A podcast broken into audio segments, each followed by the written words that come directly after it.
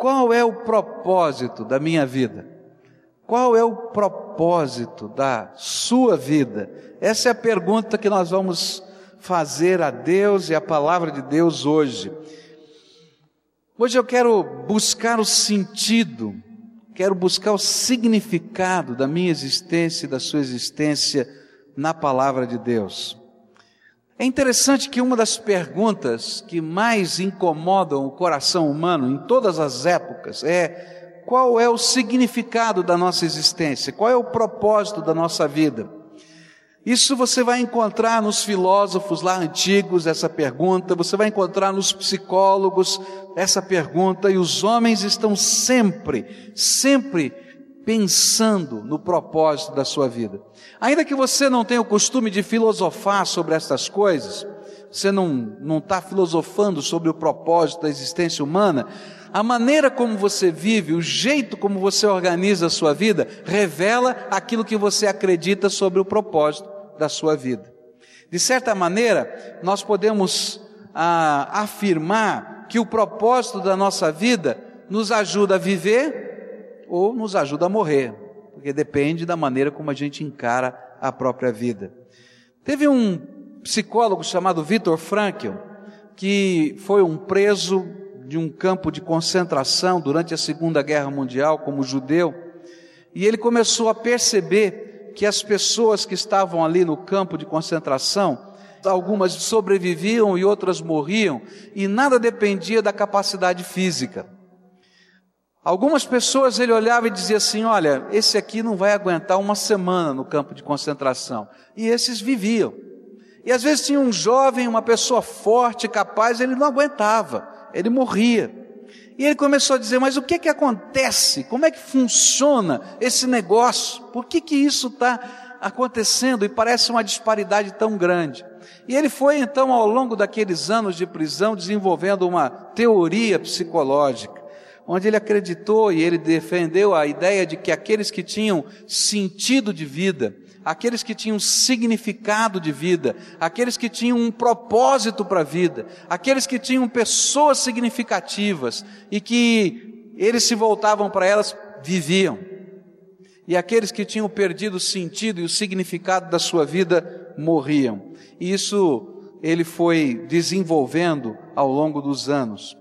É interessante que um dos autores sagrados que mais tratam dessa questão sobre o sentido, o propósito e o significado da vida é Salomão. E no livro de Eclesiastes nós vamos encontrar esse homem do passado, esse sábio do passado, ele refletindo, tentando descobrir o sentido da vida.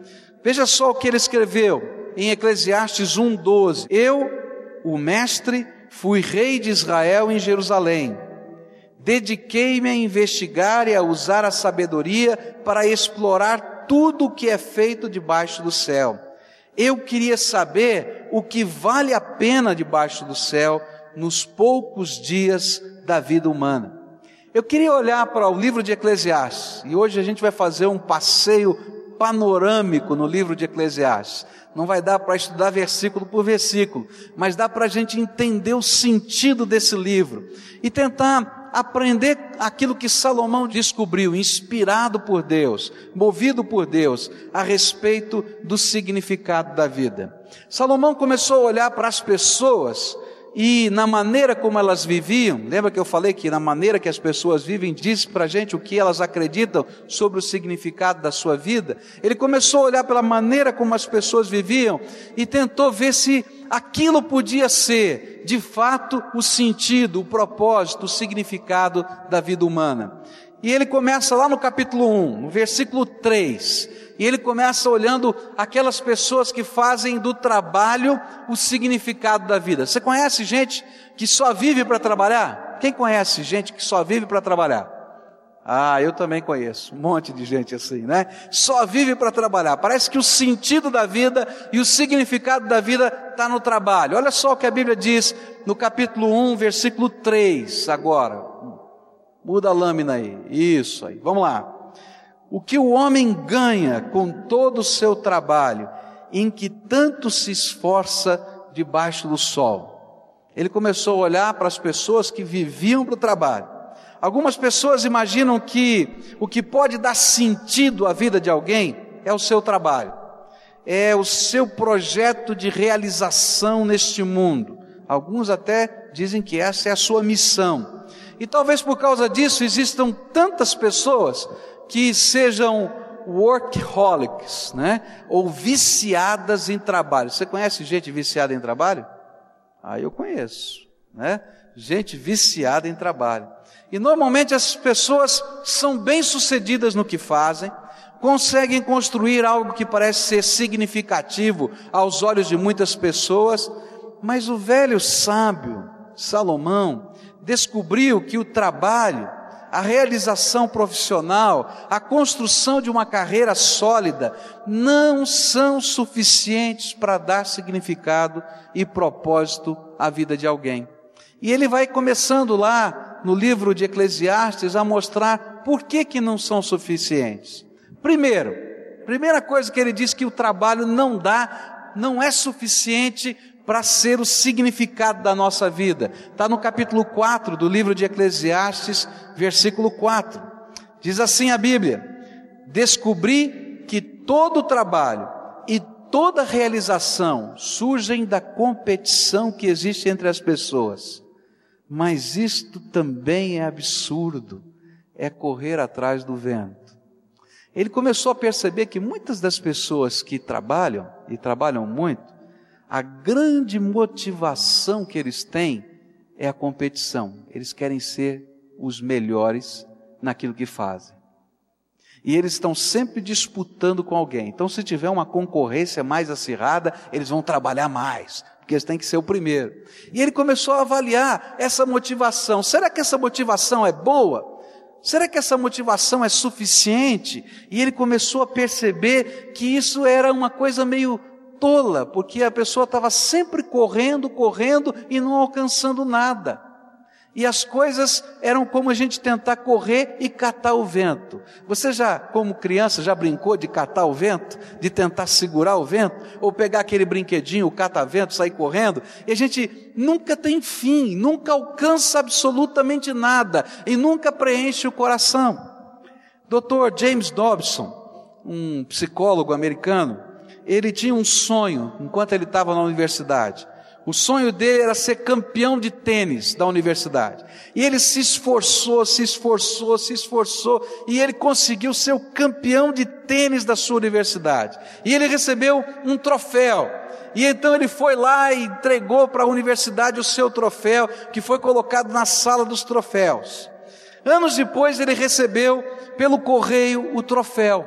Ele já era maduro, casado, já tinha filhos, já tinha passado o tempo da universidade, e aí chegou um pacote na casa dele, e era o troféu, aquele troféu de tênis.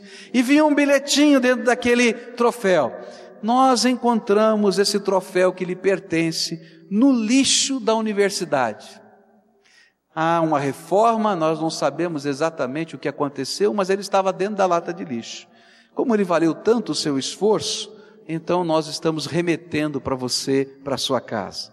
E aí ele escreve num dos seus livros: no devido tempo, todos os seus troféus serão jogados no lixo por alguém. Já parou para pensar nisso? E aí Salomão olha e diz assim: trabalha, trabalha, trabalha, trabalha, compete, compete, compete, compete. É o primeiro. É, que legal. Mas você está correndo atrás do vento porque isso não é duradouro, isso não preenche o coração, isso passa, e aquilo que hoje tem valor para você, talvez daqui dois anos, três anos, cinco anos, seja lixo diante das pessoas. E Salomão disse: Olha, o trabalho, só pelo trabalho não consegue preencher o coração da gente. Mas ele deu uma segunda razão, porque o trabalho não podia ser e preencher o coração. E olha só o que ele diz: ele vai dizer assim: que proveito tem um homem de todo o esforço e de toda a ansiedade com que trabalha debaixo do sol? Durante toda a sua vida, seu trabalho é pura dor e tristeza. Mesmo à noite, a sua mente não descansa. Isso também é absurdo. Ao homem que o agrada, Deus dá sabedoria, conhecimento e felicidade.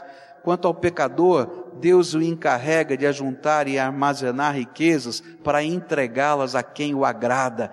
Isso também é inútil, é correr atrás do vento. E a segunda razão que Salomão apresenta, porque trabalho não pode ser a razão, o propósito, o significado da minha vida, é porque o trabalho vai gerando dentro de nós um vazio que a sociedade moderna chama de estresse. Você já ouviu falar dessa palavra? Estou estressado. Aí eu fui no médico, eu estou estressado. É? Aí o médico diz o que? Não, tira 30 dias de férias, não é isso? Aí você diz, como eu vou tirar 30 dias de férias? E aí passa mais uma semana, você está estressado de novo. Aí você vai lá e toma uns remedinhos para conseguir dormir, porque você não consegue dormir mais à noite.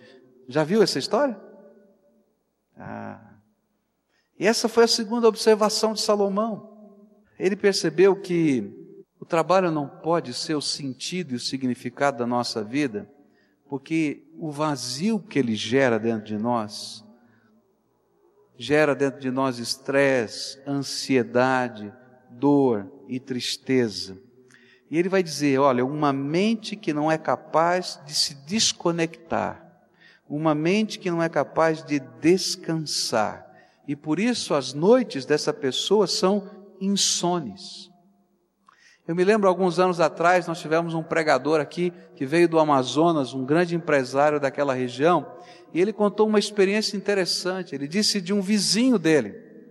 Um vizinho dele, um homem muito bem sucedido, que morava no condomínio em que ele morava, num lugar muito especial, ali na cidade de Manaus. Mas aquele homem tinha um problema seríssimo, ele não conseguia dormir. E ele fazia tratamento para dormir, tomava remédio para dormir e não dormia. E aí ele se aproximou daquele vizinho e começou a falar de Jesus. E sabe que coisa esquisita começou a acontecer? Toda noite ele ligava para o vizinho dele, não é?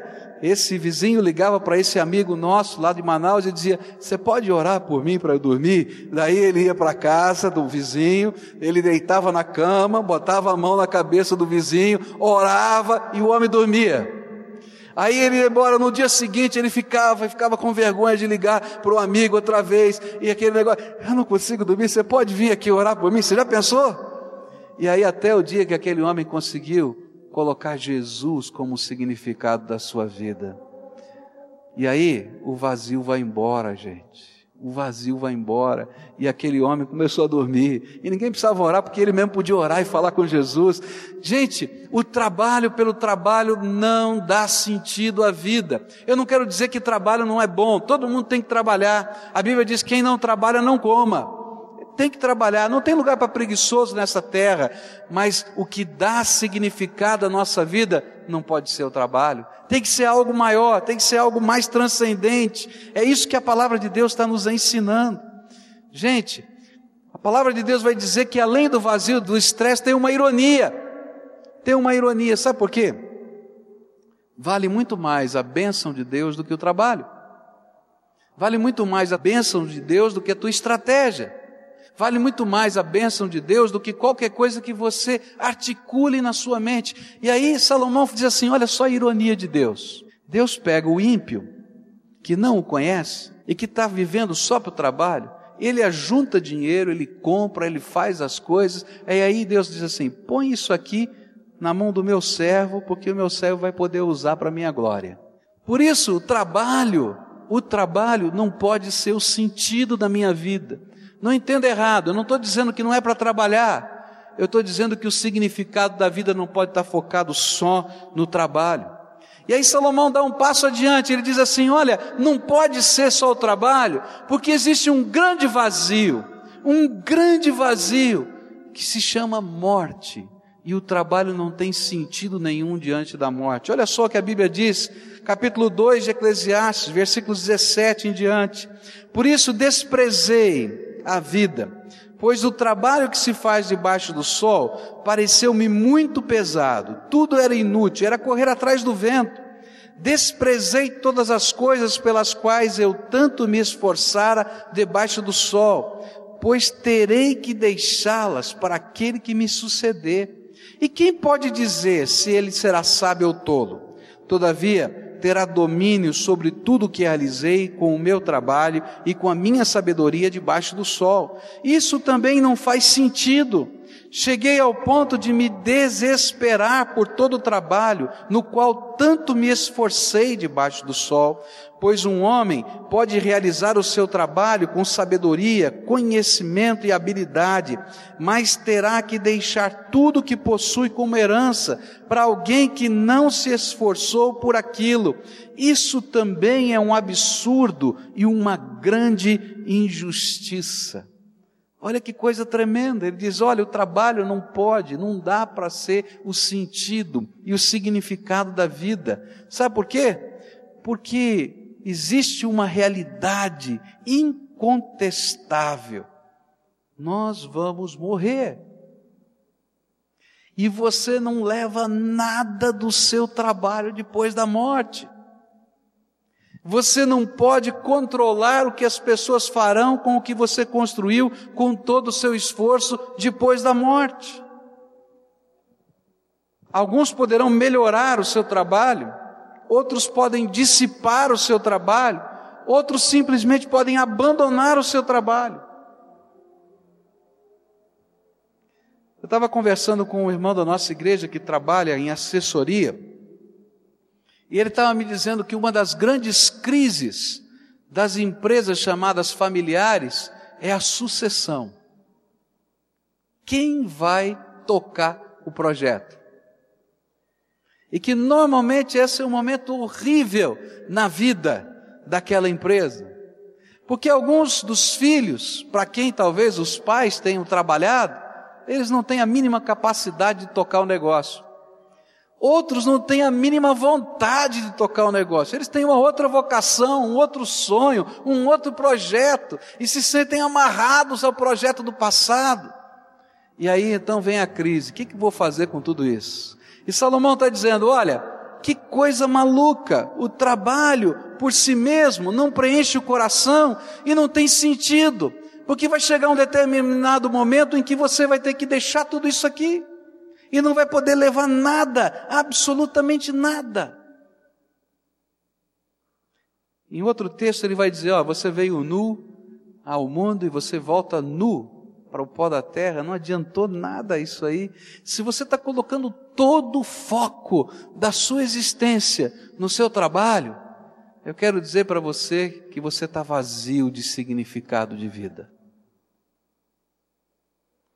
Ele dá uma quarta razão. Interessante. Ele diz que o trabalho não pode ser o significado da nossa vida, porque logo virá o vazio do esquecimento.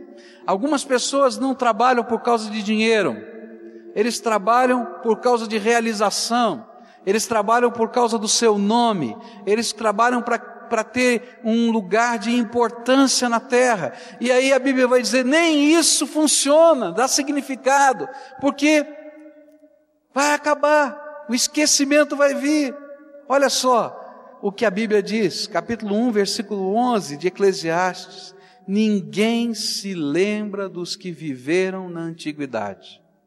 E aqueles que ainda viram tão pouco serão lembrados pelos que vierem depois deles.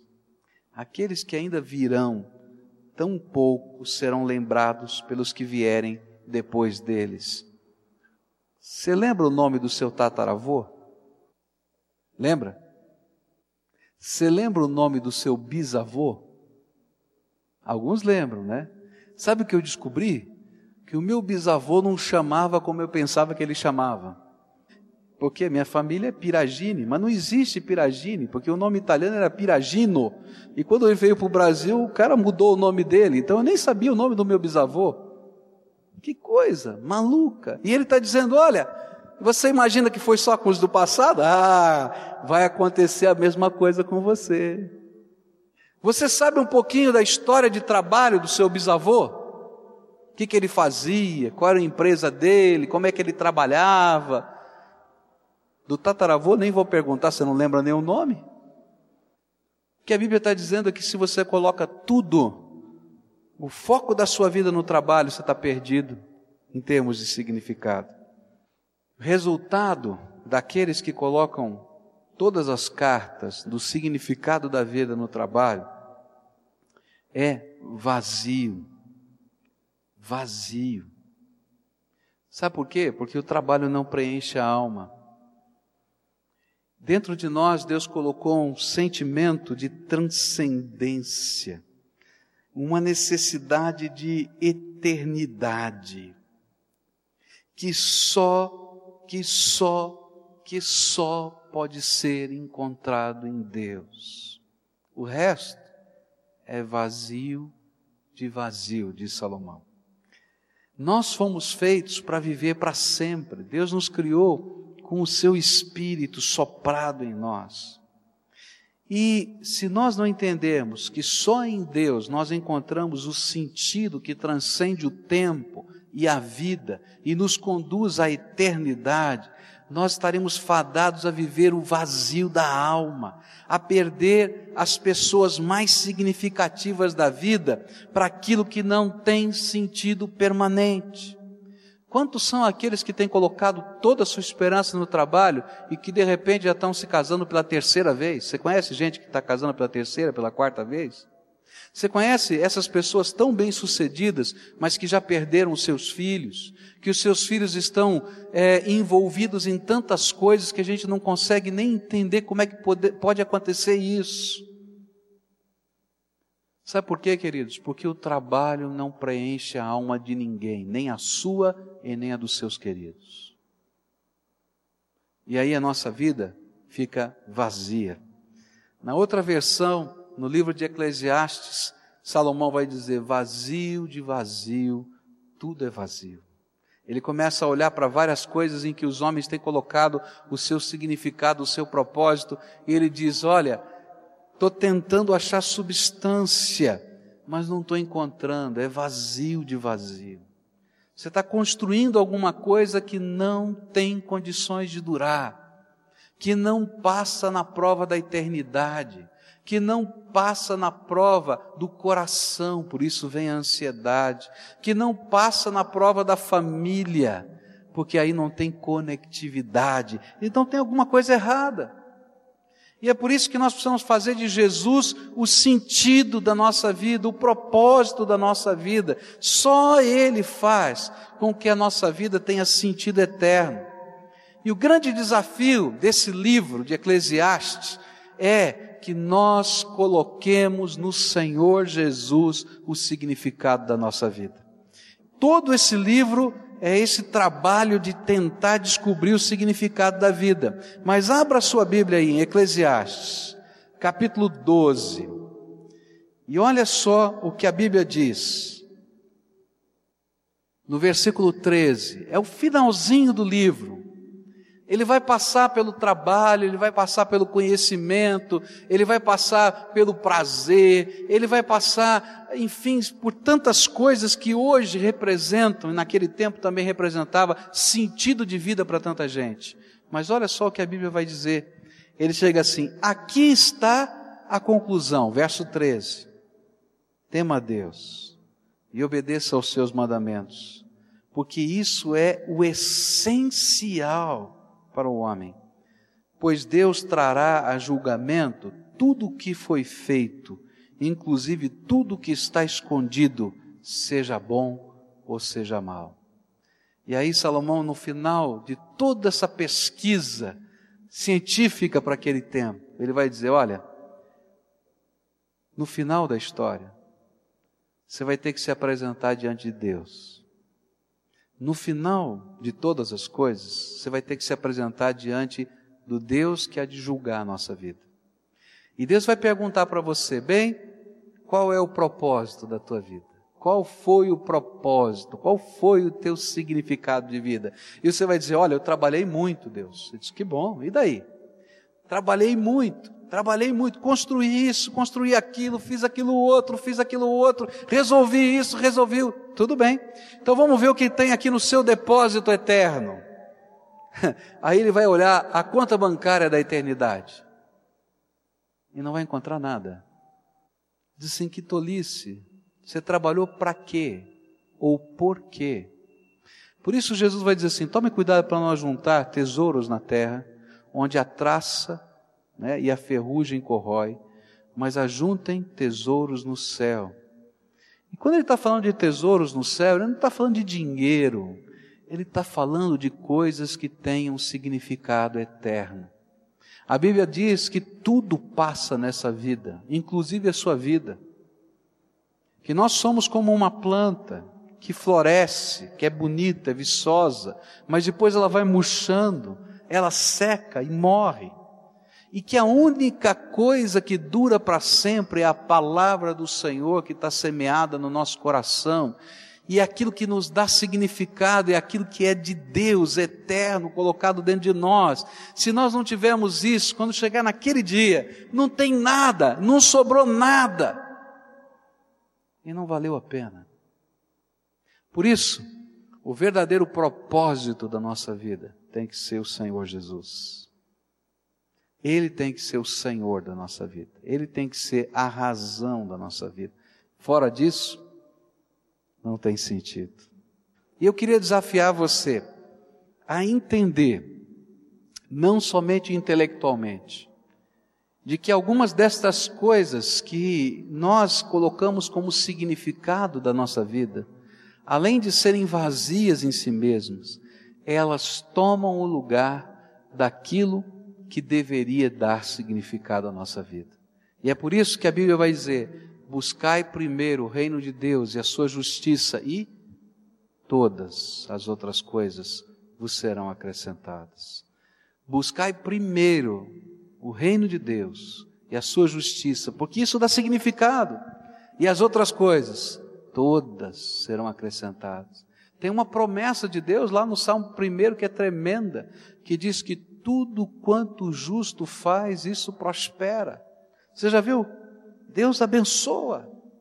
E aí a gente vai entendendo que quando o significado é transcendente, a transcendência de Deus toca as coisas imanentes aqui do dia a dia, as coisas que são concretas do dia a dia, porque Deus é fiel e Deus é tremendo. Jesus precisa ser o significado e o propósito da sua vida.